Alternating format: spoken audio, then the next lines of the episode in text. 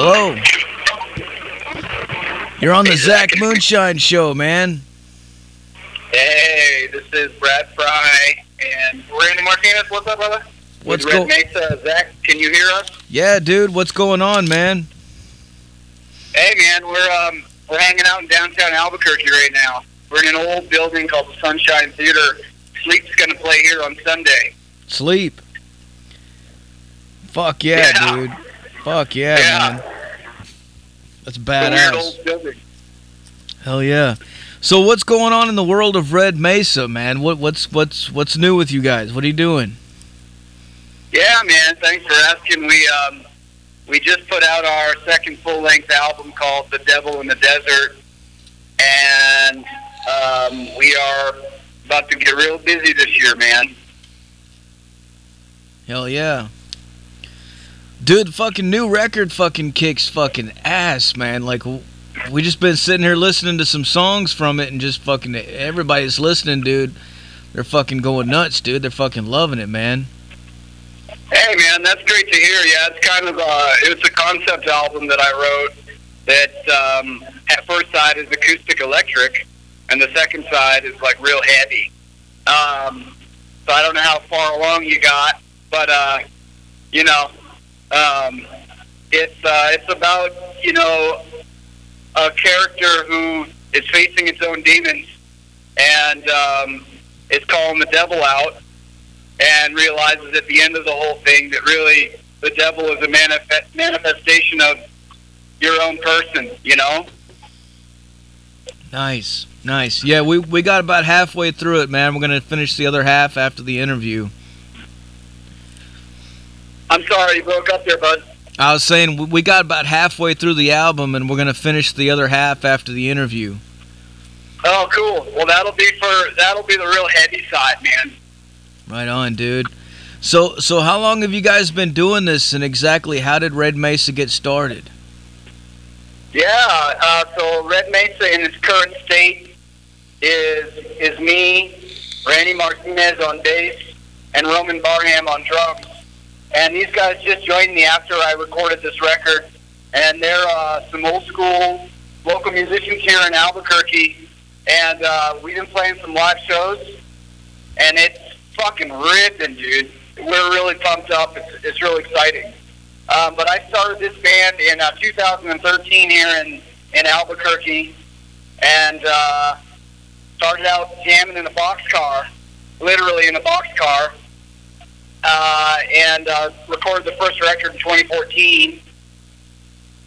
In 2015, we had put out a video for Low and Slow, and uh, Ripple Music contacted me, Todd, out of uh, San Ramon, California, Yeah. and put put us on a split for um, the second coming of Heavy, Volume Four, split with Blue Snaggletooth. That came out in 2016. And in the meantime, uh, things had kind of really slowed down with me in the, the original rhythm section, and I had moved up to Seattle for a year. But I started writing this record, and we we kind of parted ways amicably. Like I'm still great friends with those guys, and they're good dudes. They're just doing other stuff with family and whatnot. And I started writing this record and uh, finished recording it in January. And now these guys are on board, and um, we're real excited, man. Hell yeah, dude. So you guys are a New Mexican band. New Mexico. New Mexican. Yeah, That's cool, dude. Yeah. Um, you, know, we're uh, we're we're slowly building a scene here. Um, Roman, our drummer, is uh, is uh, a really big part of that, and um, we're, I'm really happy to have him on board because uh, he's he's responsible for getting a lot of killer bands in town here, man. And we're trying to build a scene here in Albuquerque, and uh, I think I think something's going to happen, man. We're going to start taking off. There's a lot of momentum. A lot of momentum starting to happen now with the, with the underage shows and the overage shows. And actually, the dream scene's starting to come back around. So it's really nice. It's good, it's good to see it. Yeah, I can see it, man. I can see it happening because you guys have really good fucking songs. Like this record is great, man. Like it's, uh, I mean, like I was telling people earlier at the beginning of the show when I started playing these songs, man. I was like, you know, when I go through my email list, I get fucking shit sent from everybody. You know, there's, all kinds of shit in there, but there's a lot of shit, dude, and fucking sometimes I'm just like, what the fuck, man? Come on. But you guys, man, like I, I clicked play on that shit and just listened to it for just like a few seconds. Literally, literally, that's all it took, man. I was like, holy fuck, man, this is fucking good, dude. Yeah. Hey, we, we appreciate that, brother. Um, so, I, if you don't mind, I want to announce some exciting news right here on your show, Zach. Yeah, dude, tell us. So, uh, last week, Randy Roman and I just recorded uh, a cover song by Pink Floyd, that song Breathe, that is the third track on Dark Side of the Moon. Oh, shit. And we made it heavy as fuck. And it is going to come out on Magnetic Eyes, uh, Best of Pink Floyd compilation that they're putting out. And uh, we can talk about it now. And we're pretty pumped. I think it's going to help us um, get into the ear holes of a lot of people, you know. Um, but it's a good, it's going to be a good indication of where we're headed, man. Nice and heavy, and uh, um, we did some cool stuff on that. That is uh, evolution from this new record. That's badass, dude. I can't wait to hear that shit, man. I love Pink Floyd. Yeah, yeah, us too, dude. We love Pink Floyd. We love because they're like deceptively heavy, right? Yeah. Yeah, and then one of the things that we were working on too is that um, there was uh, this being like a tribute album. There was a lot of heavy hitters that are contributing towards this tribute album, and so uh, one of the things that we really wanted to do was we really wanted to stick out.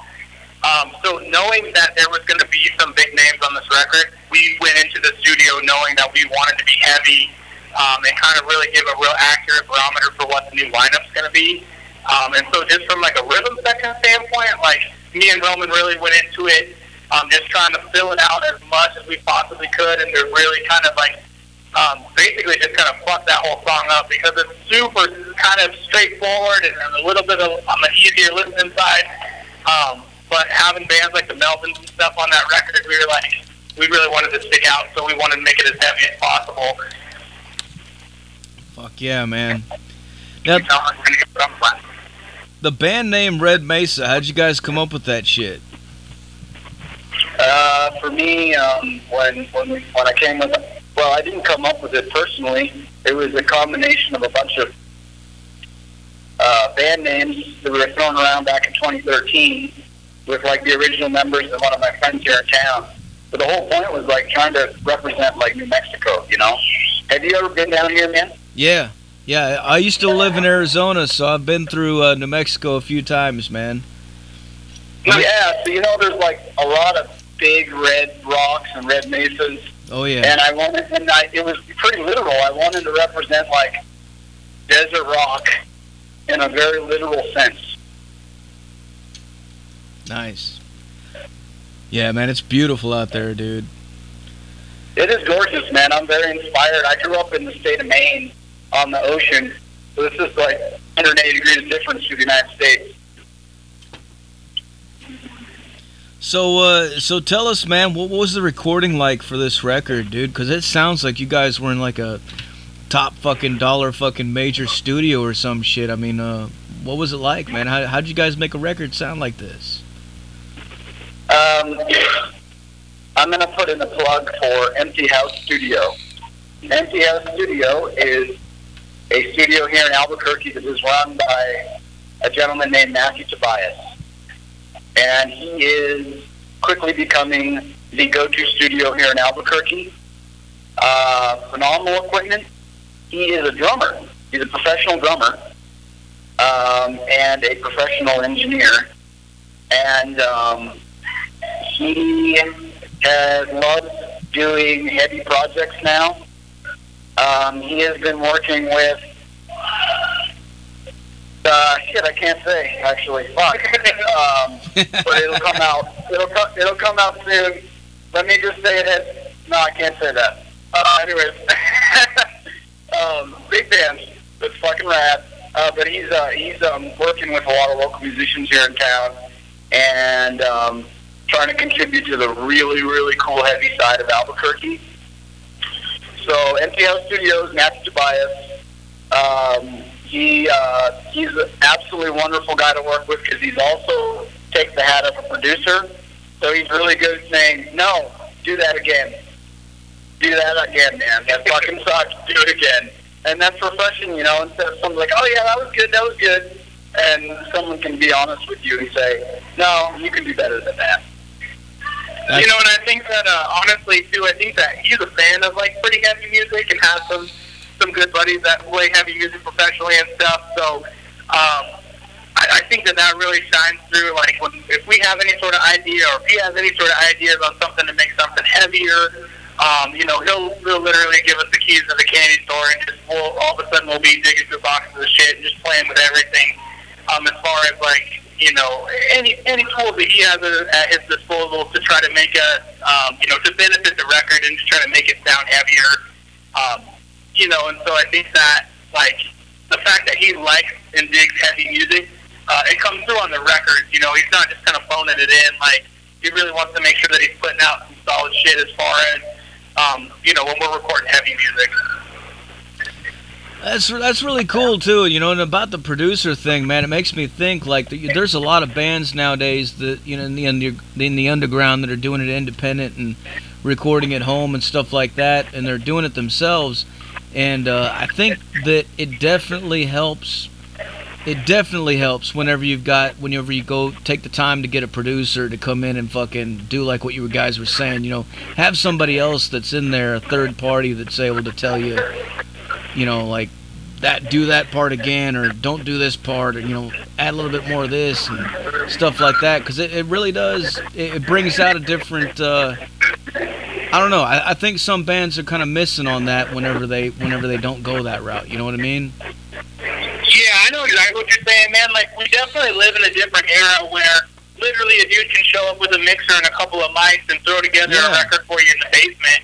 Um, but, you know, when you actually have somebody that gives a shit about, like, the acoustics of a room and will, like, you know, tear apart parts of walls and shit or put up carpet and stuff to try to make something sound better um, or different and just be, like, a third party, uh, you know, unbiased, uh, you know, third party and tell you, you know, something is awesome or something fucking sucks or, um, you know, like he'll flat out tell us when we're looking at parts, we'll be nitpicking our own stuff. And he'll be like, man, you know, that doesn't really bum me out even if you guys, you know, didn't hit this thing exactly right or, you know, we're not doing it, you know, uh, the way that we planned it or scheduled it or whatever. But, um, you know, just coming in and being like a second set of ears that could really give a shit, you know, like, uh, that wants us to succeed and not just like trying to get his, you know, hundred bucks or whatever and get the hell out of there. Yeah, yeah, for sure, man. Because I mean, it's cool that everybody can do it now, pretty much on their own. But at the same time, we don't want to lose the fucking that traditional thing of just having having that extra that extra person there to do that, man. Because it, it definitely does help. Well, you nailed that on the head, Zach. Um, uh, the whole point is, you know, this generation of musicians that's in the underground, like ourselves, we're trying to contribute to a next generation of rock and roll, and so we understand where, the roots come from. You know, man. Yeah, and uh, we're we're playing quality equipment, um, you know, and amplifiers and cool guitars and good drum sets, and um, we spend a lot of money on that kind of stuff, and it's it's our balance of trying to balance work and life, families, um, and the music as well. But we we love um, we love that tradition of rock and roll. And so um, that's the fun thing with uh, like recording on the Devil in the Desert is that I use a lot of like cool equipment, but also we weren't afraid of playing some weird shit. Uh, for example, I bought a rotating speaker that a hippie made up in this uh, town called Madrid in New Mexico. That is like an old rotating Leslie speaker that they used to use for organs, and then Yeah. David Gilmour from Pink Floyd used that for that crazy like whirling sound that he'd run delays through. And so I bought one of these off this old hippie dude up there, and we fucked it up, and it's all over Sacred Datura um, on the record. And so when it comes in, it's a big warble to try to create like a psychedelic experience. badass. That's badass, dude. Yeah, man, and even just like from our producer standpoint, you know, um, there was a couple of times when we were recording and stuff, And he'd be like, you know, even when we were fucking way off, he's like, come in here and just let me show you what we got. And, um, you know, literally just the difference between, um, you know, running a signal straight into the computer and using Pro Tools and chopping it all up and shit versus, like, putting a microphone on a cabinet and capturing it, removing air. Uh, you know, he says, you know, like, and it's obvious that that's, it's a night and day difference. So, there are, like we were to kind of come full circle with it, there's a lot of people that can come into a room or a basement or whatever, show up at your house and, uh, you know, and record some direct lines and stuff like that, help you put together an album.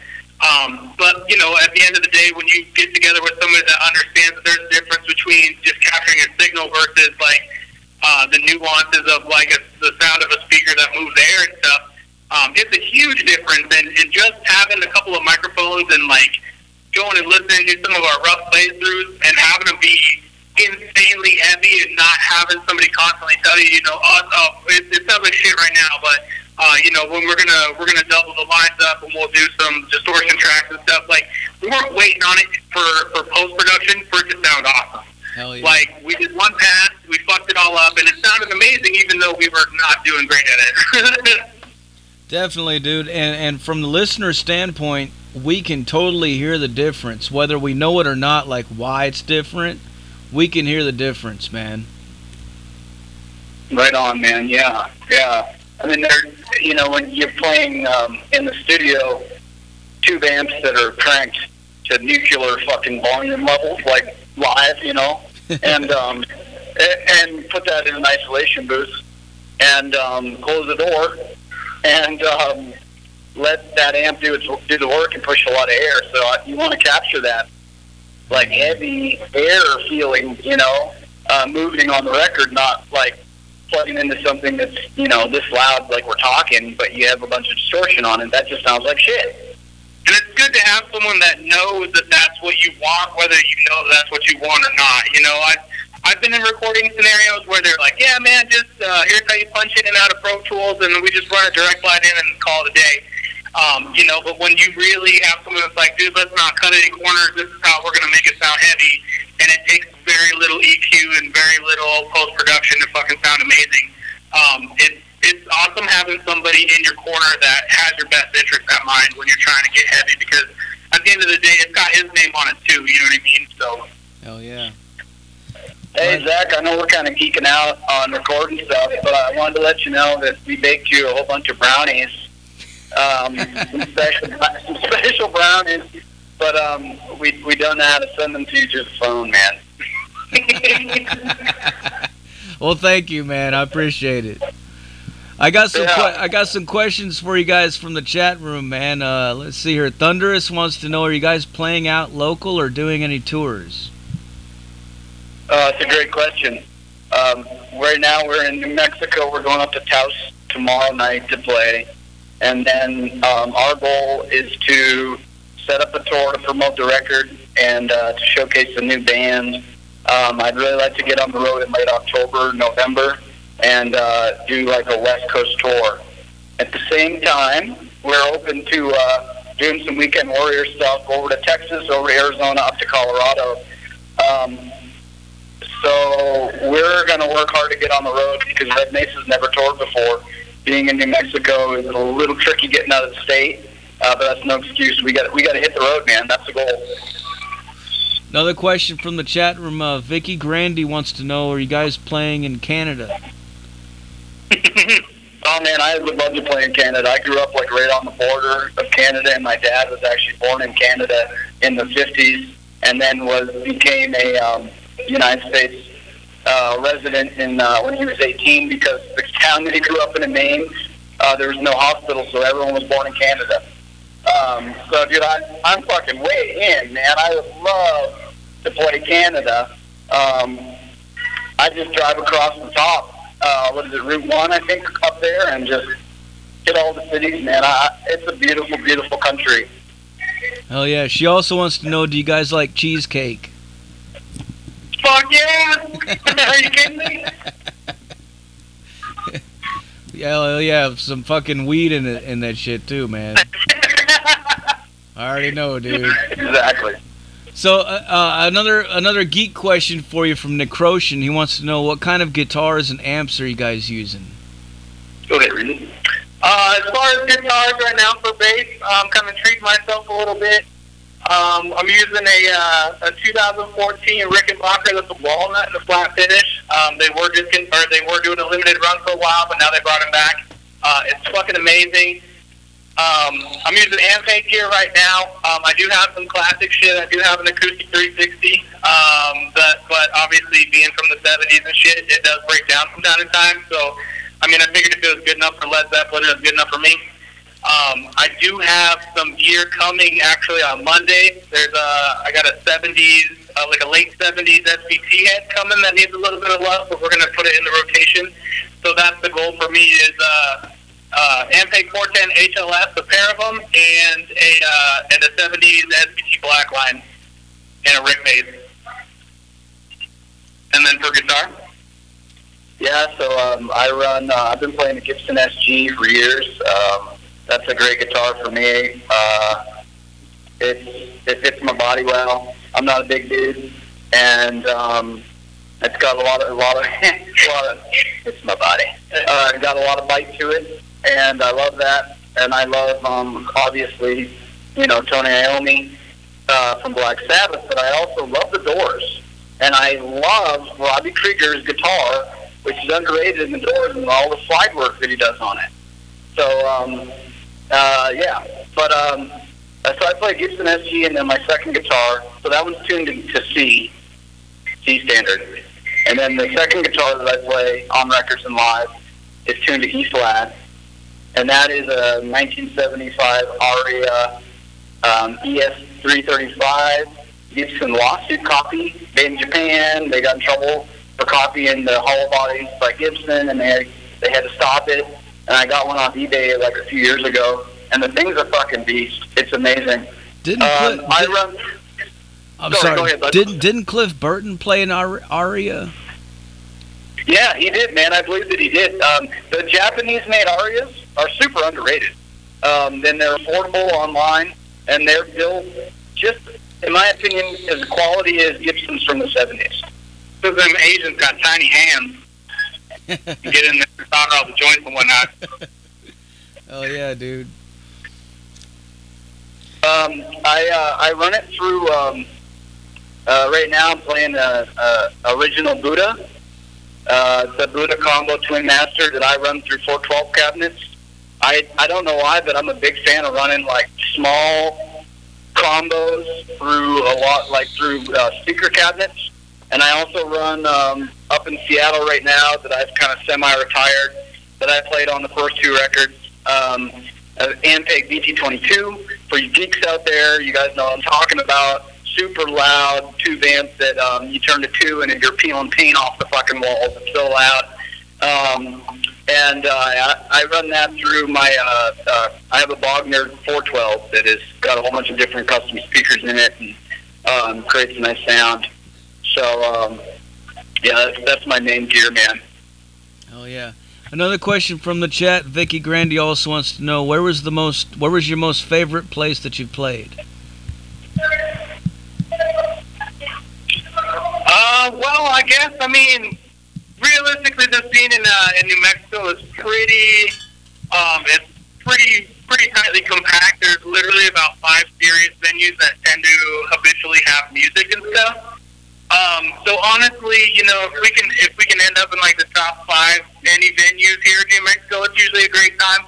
Most of the time, it's the bands that we end up getting to play with, um, which are super awesome. Roman's got some pretty killer stories as far as different bands he's playing with. Uh, venues played. Uh, I played the Golden Bull. That that was one of my favorites in Oakland. My friend Pat owns that one, and Sonny did the sound for us. Sonny from Saviors in that was epic because those, those guys were both there. They both have roots here in New Mexico. That uh, Oakland was awesome too. But uh, definitely venues and Albuquerque Launchpad. Moonlight. Uh, yeah. Oh yeah, we we love playing Launchpad. Uh, this is good too though. Yeah. Yeah, absolutely. And I, I played um, uh, a weird experience I had, Zach, was I played in the Central Saloon in Seattle. Um, and, and I, Ric Parnell played drums, the drummer from Spinal Tap. Nice. And that guy is a fucking monster on drums, dude. and uh, that was a pretty special show because that's a very very old. Um, it's one of the old saloons in Seattle, um, right on the waterfront downtown. That's a cool place, man. But yeah, Albuquerque got some killer venues. That's cool. I was just about to ask you another question from Thunderous. She wanted to know any fun stuff happened while playing live, like something that's memorable. But uh, I don't know. Is that is that uh, is that your story right there? Or you got another one? Oh yeah, I've been drunk plenty of times and fell off the stage before. That shit fucking sucks. But I wouldn't say fun, but definitely memorable. Hell yeah, dude. yeah, I remember. Um, I'm sorry. Go ahead. bud. No, go ahead, man. I uh, I remember um, I was the first time I was playing uh, that Aria 335 hollow body. I didn't have any strap locks on it, and for for people who don't know what strap locks are, they're these these things that keep your guitar strap on your guitar, so it doesn't fall off while you're moving Uh-huh. around on stage. Like you, you don't need strap locks at home, and I, and I don't on like uh, you know like on guitars that I play at home or whatever. Um, but on stage you have to because if not, then um, eh, well, what happened was I had the band like you're like, dude, you need to get strap locks, and I was like, nah, that's fine. I'm just we'll, we'll play the play it, and I I stepped out I stepped out in front for this like heavy part that was just myself on guitar, and then the band would come in and join me on it, and I stepped out and I start chugging on this riff, and the fucking uh, the the strap falls off, the guitar Ah. falls onto the ground, and I'm standing and I'm standing there in front of everybody looking like a fucking asshole. So um, my tip for guitarists and bass players: get strap locks. Strap locks are definitely necessary, man. yeah. For all you kids out there listening right now, get strap locks. Not a strap on, strap locks. totally different. So, uh, so the album art, man, you gotta tell me about it, dude. The fucking album art is fucking killer, dude. How, how'd you guys come up with that shit? Oh my God! I'm glad you asked me that, brother. Um, uh, that is uh, a gentleman. He's an artist named Joe Vollan, and that's V O L L A N. Joe Vollan. He is out of Buffalo, New York. He's a painter, and he does doom folk art, and he is absolutely 100% totally creative and original and talented in his field. And the album cover for The Devil in the Desert, the new Red Mesa record, was painted by Joe Mullins. And I talked with him about this concept, but I let him do his thing, man. So there is on the album cover, if you haven't seen it, those listening, is a uh, is a devil character with a that is the basis of it is a dressed up character of a skull with a devil mask on in a desert background with a undead raven on a cactus and there's a sun and the moon to represent a lot of lyrics that are in the album. And uh, I wanted to create like the feeling of the devil in the desert in an absolute literal sense um, that the devil is standing somewhere on a de- in a desert landscape. Um, and I told Joe that and sent him some pictures of stuff, but I knew that he would do his own thing because his whole thing is putting different masks on skeletons. So he'll take, if you just think of a bunch of skeletons but think of different different animal masks, that's what he does. So if you go to uh, that's what he does. Um, uh, it's doom folk art in like post-apocalyptic settings, and he's absolutely phenomenal, man. And it was great to work with that guy. Uh, and he did the back album cover as well, which um, would make a sick tattoo. Uh, it's it's an undead raven on top of a cactus, and um, uh, yeah, the guy's a beast. Badass. Speaking of uh, web links, where can people go right now to pick up a copy of this new record?